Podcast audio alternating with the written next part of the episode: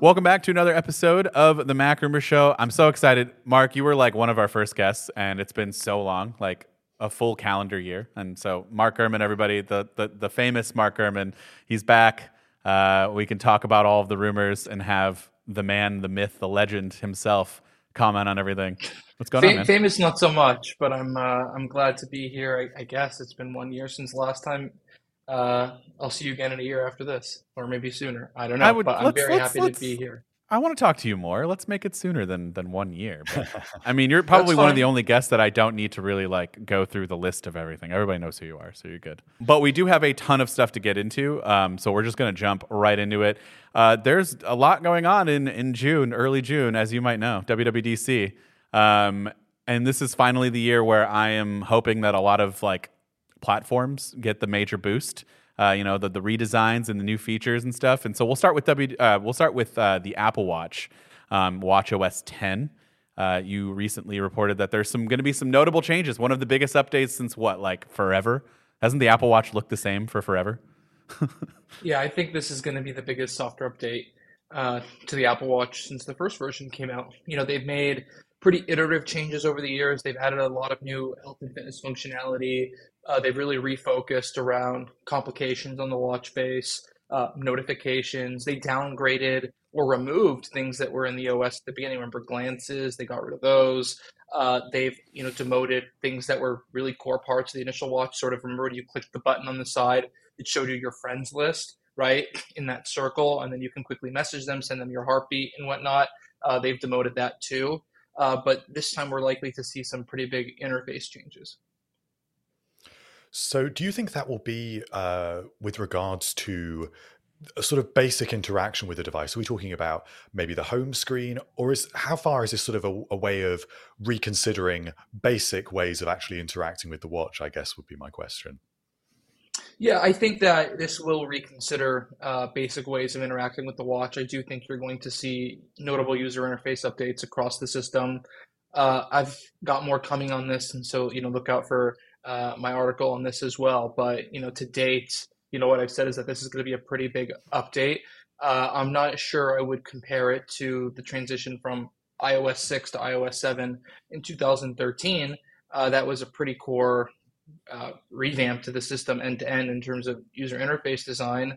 Uh, I don't think the core design is going to change, but I think you're going to see uh, many different ways of using the system and, and new types of uh, interactions. Uh, I've seen some rumors following what I put out there about what that would entail. Um, I, I, you know, I'm not sure about that. I don't think folders would make much sense on the I was Apple just Watch. about to ask you about that. I guess, yeah, I guess anything is possible. I haven't heard one way or another. Okay. Um, but certainly, I'm looking forward to a revamp to Watch OS, especially on the Apple Watch Ultra. It felt like they put that bigger screen in, they put that bigger hardware in, but they really didn't revamp the watch faces uh, or the user interface to really match that new design, that bigger display, the more room you have to work with. And traditionally, what we've seen from Apple is that the software is always like a year behind the hardware, right? We've seen this before.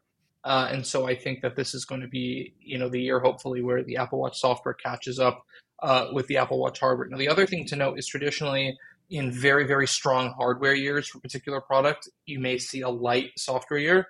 And in very light hardware years, you see a very strong software update. And this is going to probably be uh, the lightest year in terms of new Apple Watch hardware to date. Uh, last year was, you know, fairly significant with the Apple Watch Ultra. They went pretty light with the Series 8. Uh, and obviously the new SE was more of a uh, production change in order to get the cost down uh, for both Apple and the consumer, right? They had that updated back that's cheaper to make uh, than the glass back they used previous. Uh, so I think that's how it's going to play out this year, where the big Apple Watch news for the year is probably going to be on the software side, and anything we see on the hardware side is going to be more uh, spec bump S update, so to speak. So, do you get the impression that WatchOS is kind of going to steal the show uh, in terms of software updates at WWDC? Well, steal the show. Um, if you're comparing WatchOS to, to iOS and iPadOS uh, and macOS, I think yes, certainly WatchOS is going to be the most significant uh, software update for existing platforms. But I think the the, the, the show stealer is going to be uh, XROS and the Reality headset, as well as the 15 inch Air. Right, I think those are going to be the main things, and I think that's what they're going to spend the most amount of time on. Uh, certainly, uh, so I wouldn't say it's going to steal the show, but if you're talking about software updates to existing products, I would say sh- sure. We'll get into those in a little bit, that's for sure. Um, but with WatchOS, Hartley, did you have anything else before we moved on? Because you know he kind of allured to WatchOS being the biggest thing, but there is iOS 17, which was also apparently going to get some pretty big changes too. Most requested user fee. Can you can you explain what that might be a little bit more? The highly requested yeah. features. Sure. So when Apple set out to develop iOS 17, or I should say, you know, they work over they work over time over a number of years on several different features and enhancements, and they look, you know, every year prior to the year of the new release, what features are ready to go, what features do we want to implement for this particular cycle, right? And so when they started off on the iOS 17 development cycle last year, the idea was that we're going to go for sort of a polish update. We're going to go, uh, people like to compare these types of things to Snow Leopard, right? A fit and finish update, an underlying performance update, having minimal changes. Now, why did they want to do that? One, a lot of the resources were going towards XROS, but more importantly, is that iOS 16, as you guys have written about many times, has faced delay after delay after delay for particular new features right? You've seen the Apple Pay Later implementation get delayed. Uh, you've seen various features from 16.0 get pushed back. Uh, Freeform, I believe, was was one of them. You also saw delays to iPadOS because of Stage Manager, right? iPadOS for the first time ever launched in October instead of September, alongside iOS 16. So they uh, they broke that into two separate release paths right? And so there were so many delays there and so many functional issues with iOS 16 uh, they felt that taking a step back would make sense this time around. Uh, but that plan changed right at the end of last year. And now they've been go, going full throttle on your standard array of uh, updates, right? A 100, 200 new feature standard iOS update. I'm not expecting anything revolutionary. I'm not expecting a, a redesign. Uh, there are changes coming across the system. I, I, certainly know what some of those changes are, and I'll be writing about those soon. Uh, but certainly, I think it's going to be quite a significant update. It's not going to be as significant as the hardware changes this year. Obviously, the iPhone 15 Pro with the titanium back and some of the enhancements there is going to be quite significant. Uh, but I think they are bringing enough new to the table that it's going to be a pretty interesting update. Uh, I would probably compare it mostly to the update, I think it was iOS 15 two years ago, where it seemed like they added new features to every core app, but they didn't do anything like over the top uh, revolutionary, right? I don't think there's going to be a big standout new feature this year, like we saw with iOS 14 with widgets, or we saw with iOS 16 with the lock screen. Uh, I think it's going to be core updates around the system. So, one change that you talked about uh, quite a bit with regards to iOS 17 is side loading, um, which is something that definitely has captured a lot of interest with regards to iOS 17. So, I wondered if you could give us a bit of an impression of how you think Apple will handle that, whether it will be uh, a front and center feature or whether it's just going to be sort of pushed out uh, in the side and not be part of the keynote, or will it be a, a Europe only feature? So, first of all, I think it will be a Europe only feature. I think that they're not going to shoot themselves in the foot and expand this globally if they don't have to. I think they're going to play it uh, similarly to how they've played some of the other changes they made to the App Store for legal reasons. If you remember, there was that change in the Netherlands uh, around dating apps and the percentage there. And so you have to install a special profile, you have to go through some sort of hoops to do it. And it was very under the radar. Uh, so I think they're going to push more in that direction. I would be a bit surprised if they uh, announced it at WWDC and made this a highlight consumer feature. I think they want to sort of downplay it as much as possible. Uh, at the same time, uh, I think that this has been a major undertaking inside the company. This has been a exhaustive project uh, across the board, across several divisions, across uh, services, across software engineering, across many departments at Apple Legal, uh, marketing, the App Store department certainly, and you know for that reason it's possible that they want to get the recognition for it. But at the same time i don't know why they would because this is just going to cost them money. Uh, my expectation at the same time as well it's going to cost them money they're going to charge developers uh, to be part of this program. And I, I would assume they would call it some sort of special program that you would have to apply for a profile you would have to pay for a profile and there'll be some sort of review process even though these apps would be installed outside of the app store.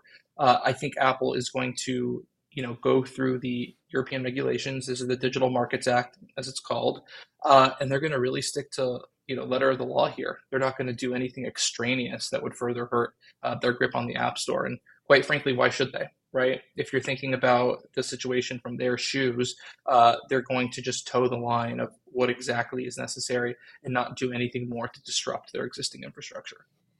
Do you foresee the U.S. ever kind of following suit and being in, in, in kind of the same way, like making them enable that now that they know that Apple will do it and can do it? Yeah, well, the U.S. is certainly trying. Uh, yeah. They've they've done a, actually two bills at this point. They've never you know made it to uh, you know actual law. They've never been signed into law.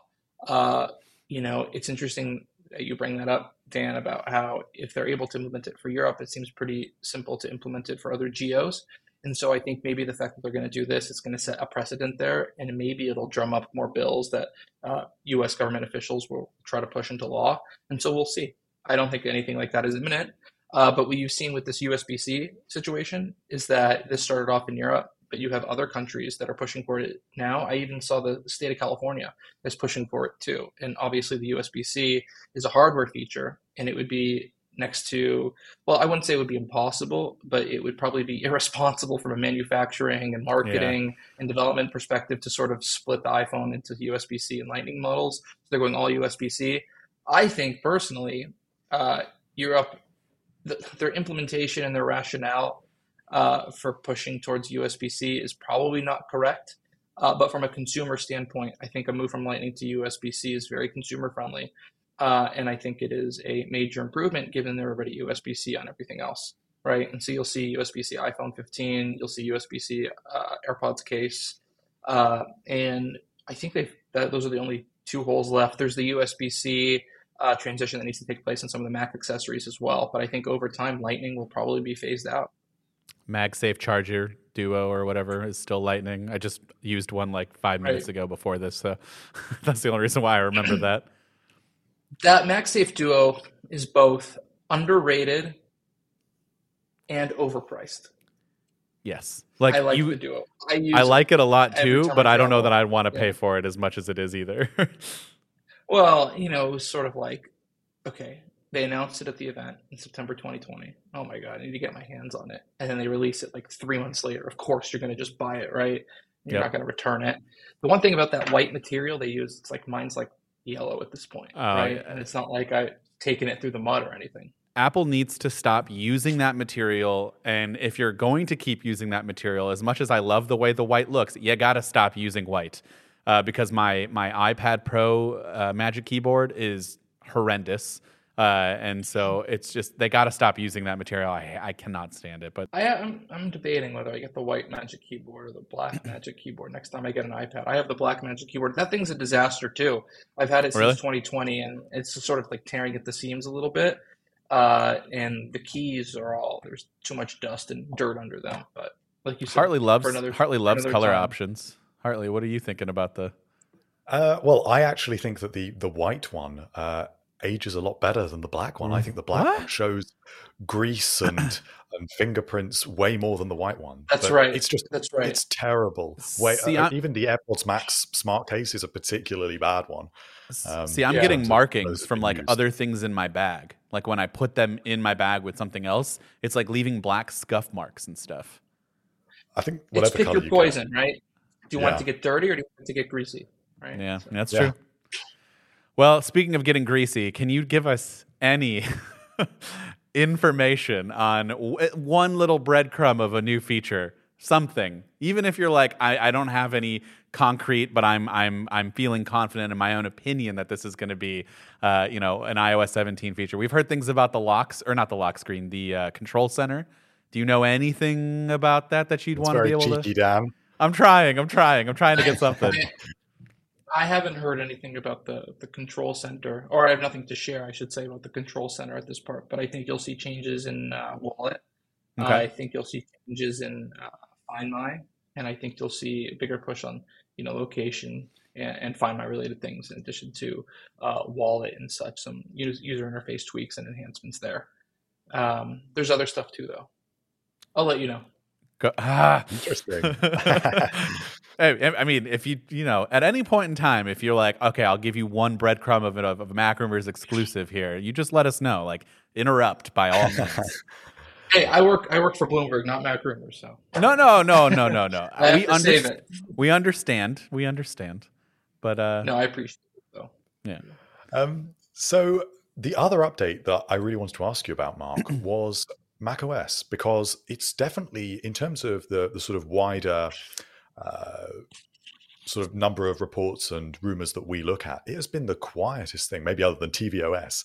We've heard absolutely nothing really about what to expect from macOS next year. And it feels like macOS has been really quite iterative and quiet for quite some years at this point. I know Big Sur was a redesign, but functionally there wasn't much going on with it. And the same with Ventura. So uh, can you give us an impression of what to expect from the scale of this year's macOS update?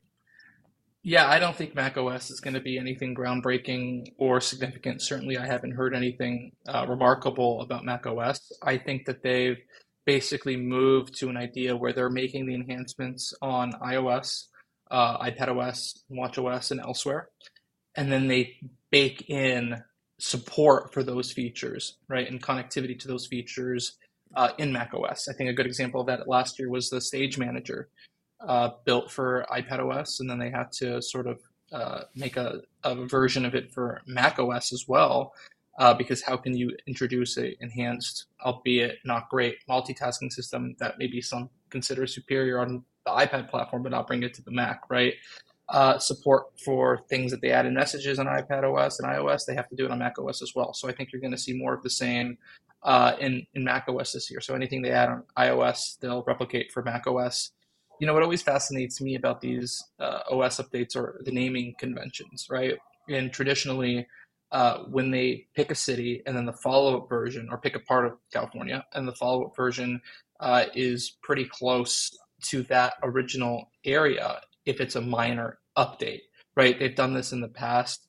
Uh, there was El Capitan, and so El Capitan, right, is located uh, very closely to Yosemite geographically, right? So that made sense given El Capitan was a minor update. Um, so Ventura, right, that is actually in Southern California. It's an absolutely beautiful area, beaches, mountains, places to hike. It's it's awesome. Uh, but there's one famous place in LA uh, that Apple has not named an OS after yet. And if Apple were to go in that direction again of a minor update and they pick the closest city, uh, it would be Malibu, macOS Malibu. Now, I haven't heard anything about that, but Right. if I was thinking like Apple's marketers, I would call it macOS Malibu if it was a minor iterative update over macOS Ventura, uh, given the history there of naming conventions. We better get a That's beachy interesting. wallpaper with that one. Oh yeah. Oh, what kind? A beachy Oh, wallpaper. beach. Yeah. That would be nice. That would be nice. Um, all right. So before we move on to the hardware side of WWDC, um, we didn't really talk about iPad OS. I'm guessing you're kind of expecting to just adopt some of the iOS 17 features that will come through. But is there any chance in maybe this year, maybe next year, that we'll ever see these pro apps that people have been clamoring for, like Logic and Final Cut Pro, making its way? I mean, they let DaVinci be the star of the show when the iPad Pro come out. Uh, came out uh, with the M2. I'm so shocked by that because it's not like Apple doesn't have its own suite of apps that they could use for this, and I'm just wondering if you have any any info on that or any thoughts. I mean, it seems clear to me that Apple, I won't say has abandoned, right? But they've pushed a little bit away from those pro apps, right? I know there were rumors that were completely made up a few years ago about Final Cut and Logic and such uh, coming to the iPad. I certainly haven't heard anything about that. Um, I'm seeing less and less work being done on those pro apps at this point. I know there has been a sizable amount of people who've been actually leaving uh, those teams. The head of marketing, uh, Xander Soren, left at the end of last year. Uh, he was involved in those creative apps as well. So, you know, maybe they're taking some time to, to do some sort of rethink, right? It's been about a decade since the big Final Cut Pro X uh, rethink. So maybe it's time for another one of those, and maybe they're hard at work at that. And obviously, if they're going to do a full revamp to Final Cut Pro, uh, that would probably have the iPad and even the Apple headset in mind, right? And so I would imagine that would all be a cross-platform thing. I mean, the big push at Apple right now, uh, sort of behind the scenes, is to get every app, every feature to work across all of Apple's devices and integrate across all of Apple's devices, sort of that continuity push. And you know, the dream scenario is that you own an Apple Watch, an iPhone, a MacBook, an iPad, and an Apple headset, right? Those five devices. And all five of those devices are capable of doing all the same things, just in different use cases and different times of your day. And Apple's push, and this has been uh, pushed by Marzipan or, or, Catalyst starting in 2019 uh, with the idea of running iPad apps on the Mac. Now you can run iPhone apps on the Mac and vice versa. So the the core idea is having sort of like one universal binary per app and one main OS that runs on everything that's customized to the specific interface and input paradigm of those devices. So I think that is the big thing from Apple, and I think you'll see them discuss that uh, idea this year. Interesting. I think it will be interesting to see personally whether any future update to those per apps is accompanied by a subscription model as well. No, um, no, Hart, Hartley, please, for the love of God, do not say that. like right now, I'd be shocked right? if it wasn't. I know, it, it wasn't. but right now it's like the best three hundred dollars you could spend if you are a content That's creator, a, a, student bundle, a producer. Oh my gosh, value. it's uh, yeah. I mean, you could do everything you need to do and not have to pay for Adobe apps. Uh, and so, do not bring that up. Uh, I do not want to hear that.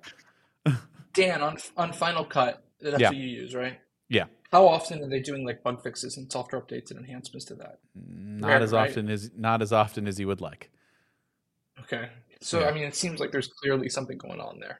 I mean, there there lately, I would say over the last two years, there have been some updates. Um, but they and, and when they do come, they are bigger updates. But that's because they don't, you know, they don't address them for like six to eight months at a time and then it's just like whatever bug you're dealing with, you're dealing with it for a while, so you better learn to work around it. Um, yeah, yeah hopefully something turns around there soon because I'm I'm getting lots of DMs and emails from people who use those pro apps who are you know asking when is there going to be a new version? What's going on with Apple and Pro apps? And uh, it feels like when people really started complaining about that about five years ago, Apple promised that wouldn't happen again. So I would be shocked if they really abandoned ship there. Uh, but clearly something's going on around, uh, going on behind the scenes you know they're very strapped for resources there. Um, you know, it's a very thin and lean organization, and they have to prioritize certain things, and things get lost when you're launching a new platform. Right? There's a lot of resources across the company going into XROS and the Reality headset. So you know, maybe it has something to do with that too. And obviously, you're seeing a big update to watch and you know everything else they have going on there. So in terms of their revenue driven priorities, Final Cut's probably pretty low on the totem pole. But I know, obviously I know, I know.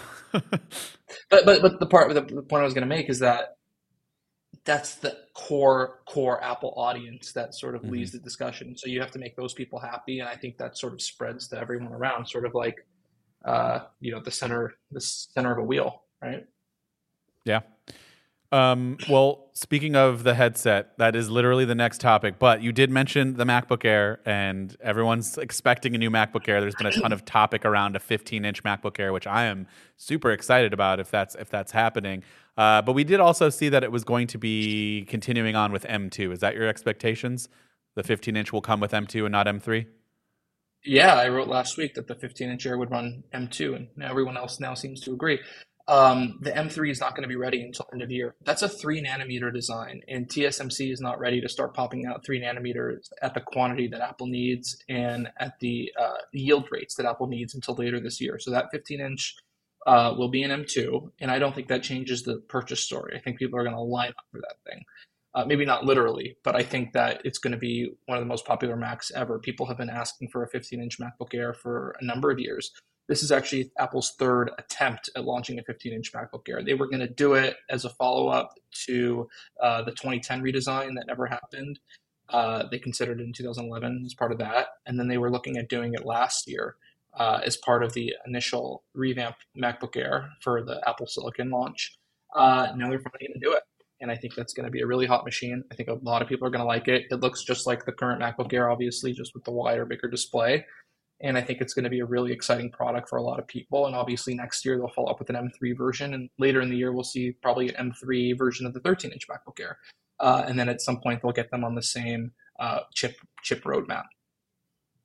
So that's really one thing that I was interested in getting your thoughts on there, Mark, is how the M3 plays into this. So, obviously, at this point in the lineup, a 15 inch model with M2 makes perfect sense because M3 just isn't ready.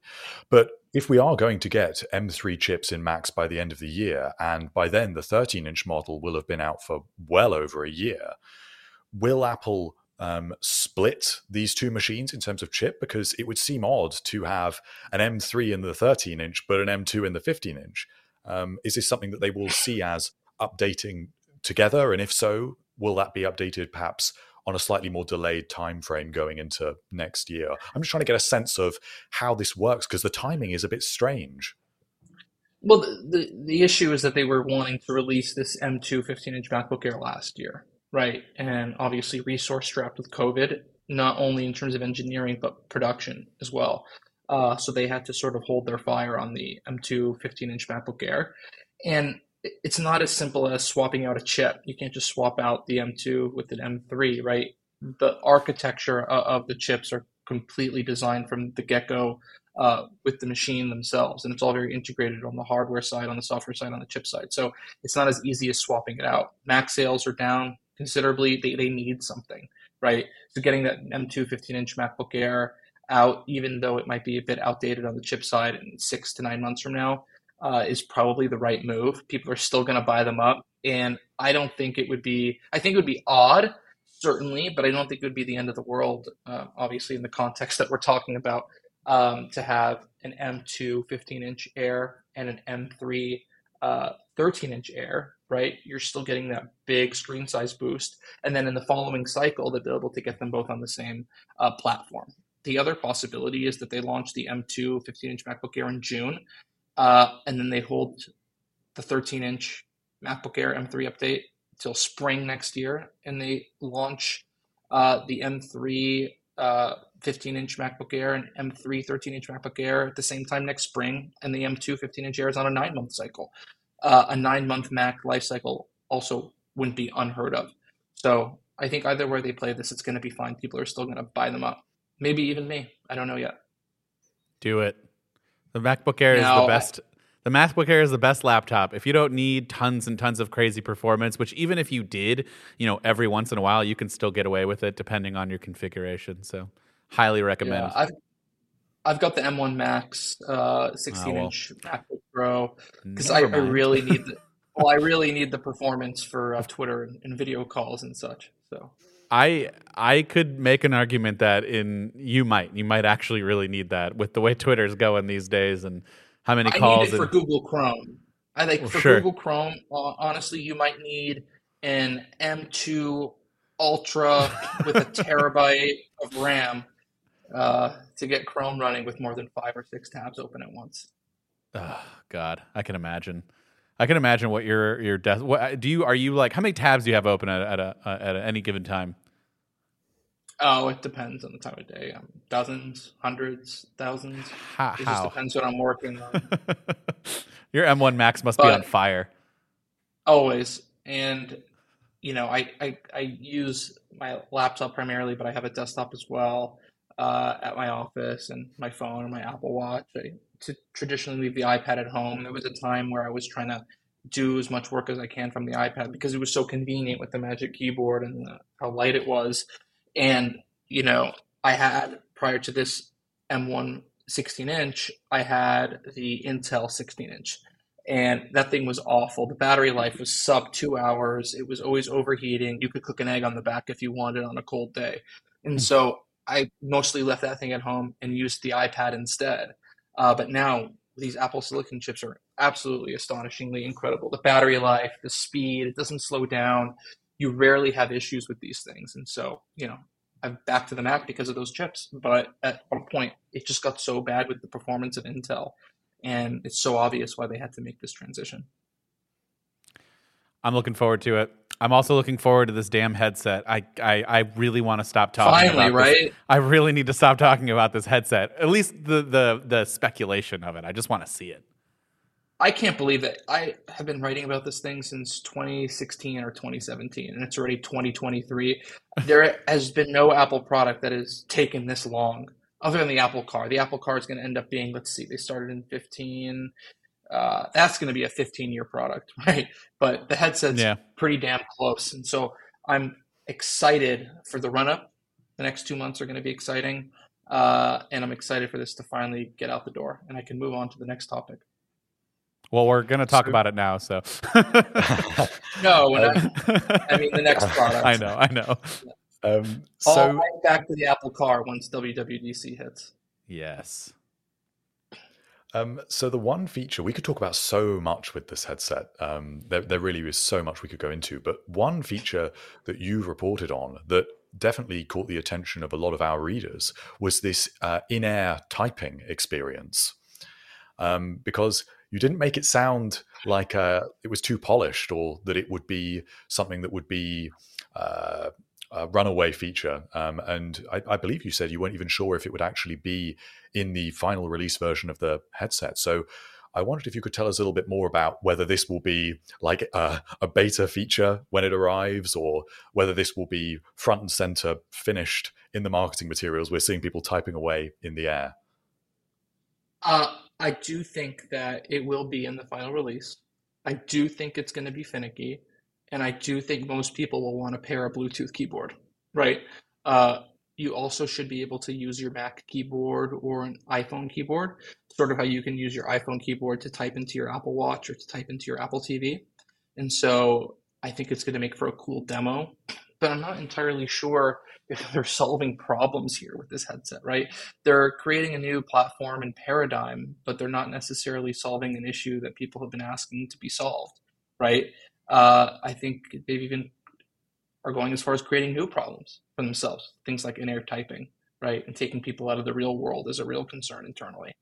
Uh, but I think the headset is going to be awesome. It's going to be straight out of science fiction.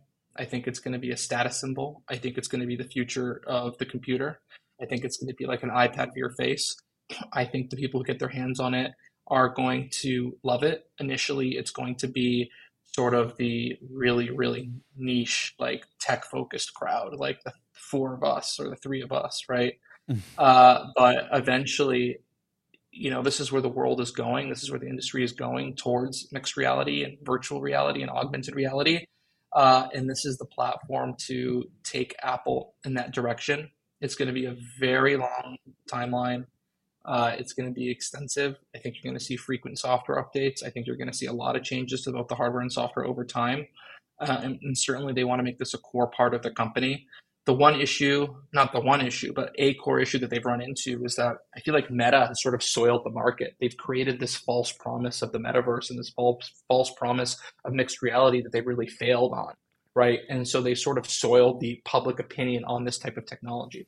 And so not only does Apple have to sell a new type of technology to people, but they have to sell a new type of technology that people are already uh, critical of, right? And, and uh, already are skeptical of because of how the market has existed thus far. They haven't had that challenge with prior product lines. Nobody was skeptical about smartphones before the iPhone. Nobody was skeptical about smartwatches. Nobody was skeptical about tablets, right? Those were all markets that it was extremely clear that there's extreme amounts of demand and understanding and desire for. Uh, whereas on the Apple headset, you're not seeing a market desire, you're not seeing demand, you're not seeing excitement, you're not seeing understanding. Uh, so, from that perspective, this is an extraordinarily risky launch for Apple. Uh, the good news for them is that they have so much cash and uh, they have enough bandwidth, uh, just enough bandwidth to almost take a risk with this type of product.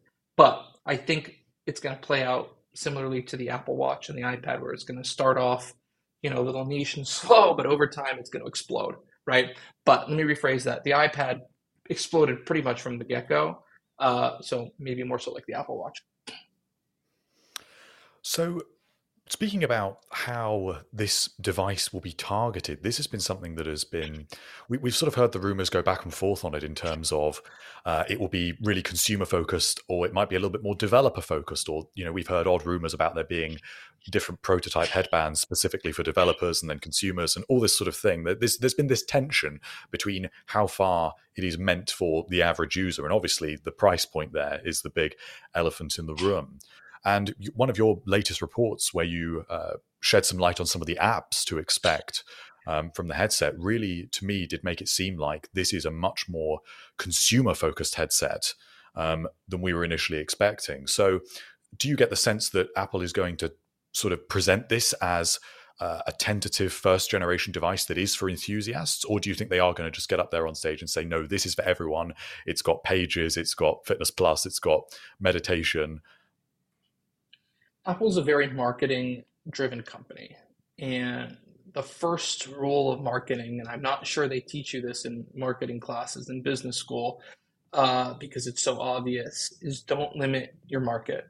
Don't hold your product back. Don't do anything to intentionally shoot yourself in the foot.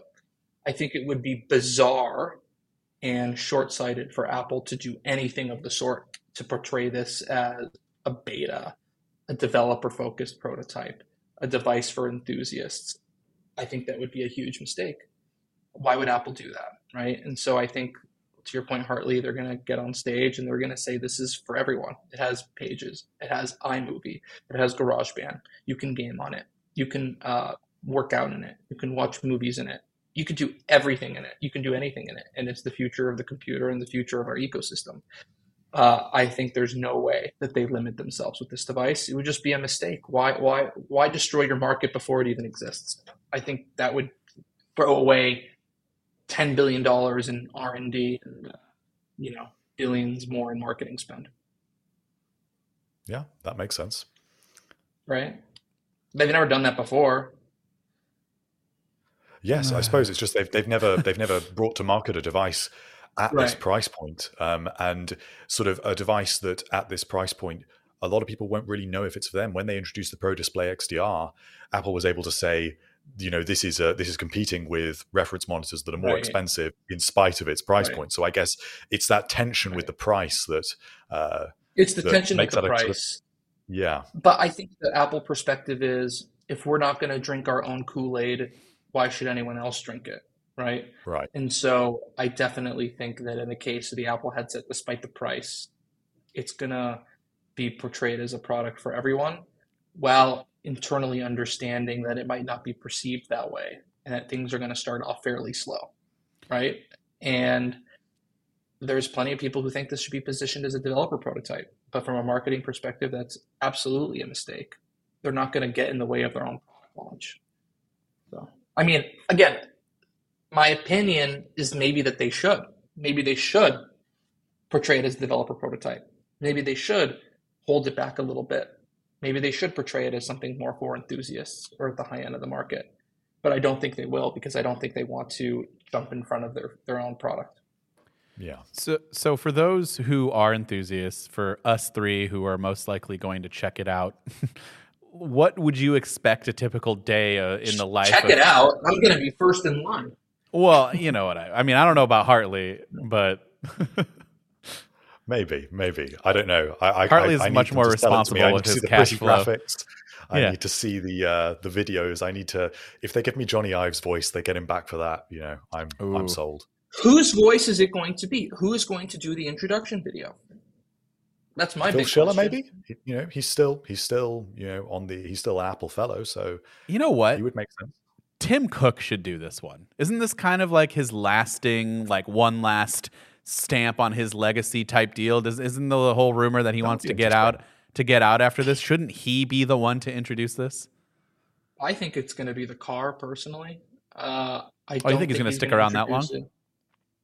Oh yeah, oh yeah. Okay. I mean, look at Bob Iger. He's like going to be CEO of Disney till he's seventy three or seventy five. Tim but there was a point where he wasn't. Even though that was very there short was a point where he wasn't, and Yeah. you know who knows how, how how long ago that was planned out and what the idea was. Like, I'm listen, I'm going to step away, but if anything Yeah. happens, I'm a few miles away. Just give me a call. You have my number, right? Um, so yeah, I think the car will probably be Tim's last thing. Uh, as CEO, I would expect him to become chairman after and be involved with Apple for the rest of his life. Uh, but eventually, they will need a new, you know, leader on the ground. Um, I don't know. I mean, the head of the project is Mike Rockwell, right? And he's sort of going to be the face of it, not dissimilar to Kevin Lynch being sort of the early face on the Apple Watch. Um, Dan Riccio oversees Rockwell uh, in terms of headset development. Obviously, Tim is the CEO. Then there's Greg Joswiak, who's head of marketing. So I think that's all possible. Um, you know, the head of design, there is no new head of design at this point, right? All the Right. designers just report to the COO, which obviously is odd. So it's not going to be, you know, a designer. So, you know, probably be a mix of people. I think with Mike Rockwell uh, at the forefront. All right. So when they when they do the video and the whoever's mythical voice is is you know telling us about this, how do you expect people to use this when they buy it? They get home, they unbox it. What do you think's the first thing they're going to do when they spend all day messing around with it? Like, what's going to be the marquee thing? Oof, the marquee thing. Well, I think the FaceTime communications uh, is going to be cool. Now, the question is, let's say you buy one. How many people do you know who are also going to have one? Who are you going to be able to, t- to test this with? I honestly, I might be, I might be FaceTiming with you guys, right? That's and fine. we haven't videoed in a year, right? And so there'll be that. Uh, I think you're going to see a lot of web browsing on it. I think you're going to want to see people sort of replace their day to day. You'll be messaging in it, right? You'll be uh, emailing in it. You'll be doing your documents. You'll be doing your tweets and Twitter and, and such in it, right? And so uh, I think it's just going to be a replacement for your day to day workflow. I think that's the idea. My concern is the battery life situation, right? If you have to swap out that battery pack that's the size of an iPhone every two hours, how much are they going to charge for battery pack? How many battery packs is it going to come with? And is it going to be annoying to try to swap that thing out every two hours? So I'm interested to see how they play that battery life thing. Uh, when the Apple Watch came out, it launched with uh, you charge it every night, right? You use it all day. That was the goal. That has not changed except for the Apple Watch Ultra, but that took 10 years. I think once they make a decision on the battery life, they're going to stick to it. And I think instead of trying to eventually move to an internal battery design, they'll maybe try to improve the external battery life pack while adding new features to the device itself. So I would expect the external battery pack situation to last for for many generations of this product, uh, maybe up until they get the actual glasses rolling. I feel like each battery is going to cost like five hundred dollars. There's no way that would be crazy. I would guess. I would guess hundred dollars. that would be great. If it's a hundred bucks, I could see Yeah, people buying that's mul- multiple ones. I think it would be worth. If you're really using it for that long, I mean, you probably shouldn't, but if you're going to be using it for maybe one other battery makes sense. But Two hours is not a long time. I would get, if it were me, obviously it'll come with one. I would get a second one. for sure, I don't know. People are going to buy four or five of them. That would be ridiculous. But the other hope would be maybe over time they have larger battery packs, or maybe it comes with a two-hour battery pack, and then you could buy a jumbo pack that you carry. I, this is a joke, but like you carry in a wagon or your backpack or something, right? Yeah. uh, but this is it's it's going to be very powerful with the M2, and that's going to require a lot of battery life, right? A lot of RAM, and uh, it's going to be pretty high tech and amazing. And I'm looking forward to trying it out. But I am skeptical. I think it's extremely risky. I think it's not going to appeal to mass consumers. I think it's not solving a problem that people are asking to be solved. I'm not sure it's even solving a problem. Uh, and I think they're going to have a difficult first couple of years with it. And I think they're not even sure of how well this is actually going to go or what people are going to want to use it for. So I'm extremely interested to see how this plays out, and I'm extremely interested to report on how this goes. So, just before we let you go, Mark, I have one last question that I am desperate to Sure. ask you, which is Okay. Mac Pro. Because this is also another product that we have been hearing about for such a long time. The Apple Silicon Mac Pro. I mean, we were talking about this from what, uh, 2019 was when these discussions really started. and when we were thinking about the transition to Apple Yeah. Silicon. Um, but it just seems like the product that's never coming. And you've talked a little bit about the conflict with Mac Studio as well. Um, and you've talked a bit about how the Apple dropped this chip, this high end chip that they had planned for it. So could you give us a little bit of an update on where we are with Mac Pro? Yeah, the Mac Pro, they were originally going to do two variations. They were to do an M2 Ultra uh, and an M2 Extreme, as I call it. And the M2 Extreme would double the M2 Ultra's performance. They canceled the M2 Extreme chip because of cost in production, and you were making so few of them anyways. It would cost so much to actually produce them. And is it really worth taking all those resources up to produce something that's going to be so, so niche, even more niche than the M2 Ultra? And the other question is, would people be willing willing to even pay for an M2 Extreme, right? And so that's the conflict that existed there. I believe it is still coming this year, right? And I think part of the reason why you're seeing these M that 15 inch MacBook uh, Air being an M2 and then the M3 coming later is because you don't want to launch an M3 before you launch the M2 Ultra chip coming in uh, the Mac Pro. And then in terms of the conflict with the Mac Studio, uh, what I believe is we're not going to see a new Mac Studio until the M3 generation at the earliest. So I don't believe there'll be an M2 Ultra Mac Studio. It would not make sense to have an M2 Ultra Mac Studio uh, and an M2 uh, Ultra Mac Pro, just like it wouldn't make sense to have an M1 Ultra uh, Mac Studio and an M1 Ultra Mac Pro. Remember, the Mac Pro was supposed to be an M1 product, and that got pushed back to the M2 generation. I just uh, they brought it up. So once once Apple says something about it, they're on the hook now. It's like AirPower. They did bring it up, but they, they said should that's for another day. They didn't say uh, if that would be another day in 2022, yeah. 2023, 2024, They left it vague. Or another day in another universe that's not existing. So. but I'm pretty confident that's coming. So I mean, you know, it's always possible they pushed it back to the M3 generation, the M3 Ultra, right? We shall see. I, mean, uh, I don't think well. it's coming in June though. Okay. Don't think it's coming at WWDC. Oh, that's a shame. I know. I'm bummed, so. but hey, we got a lot. we got a lot possible, in WWDC though. though. I could. We've still it. got two months to figure out what's coming, so I'll keep you guys updated. Awesome, Definitely. Mark. Thank you so much. For those who want to be updated, go you know subscribe to the Power On newsletter. Follow him on Twitter. Yep. Mark, is there anything else that you want to say before we let you go? No, thanks so much both of you for having me. You can subscribe to Power On at bloomberg.com slash power on, uh, on Twitter, twitter.com slash Mark Gurman. Uh, you can turn notifications on to get my Lakers tweets and any new articles. So I'll and see you go Lakers, except for the both. Cavs. Yes, and thank you both for having me. And I do hope to come on uh, sooner. Maybe I come back after the headset comes out. We can talk about impressions and such. Absolutely, absolutely. Yeah, that would be great. Awesome. Thanks, Mark.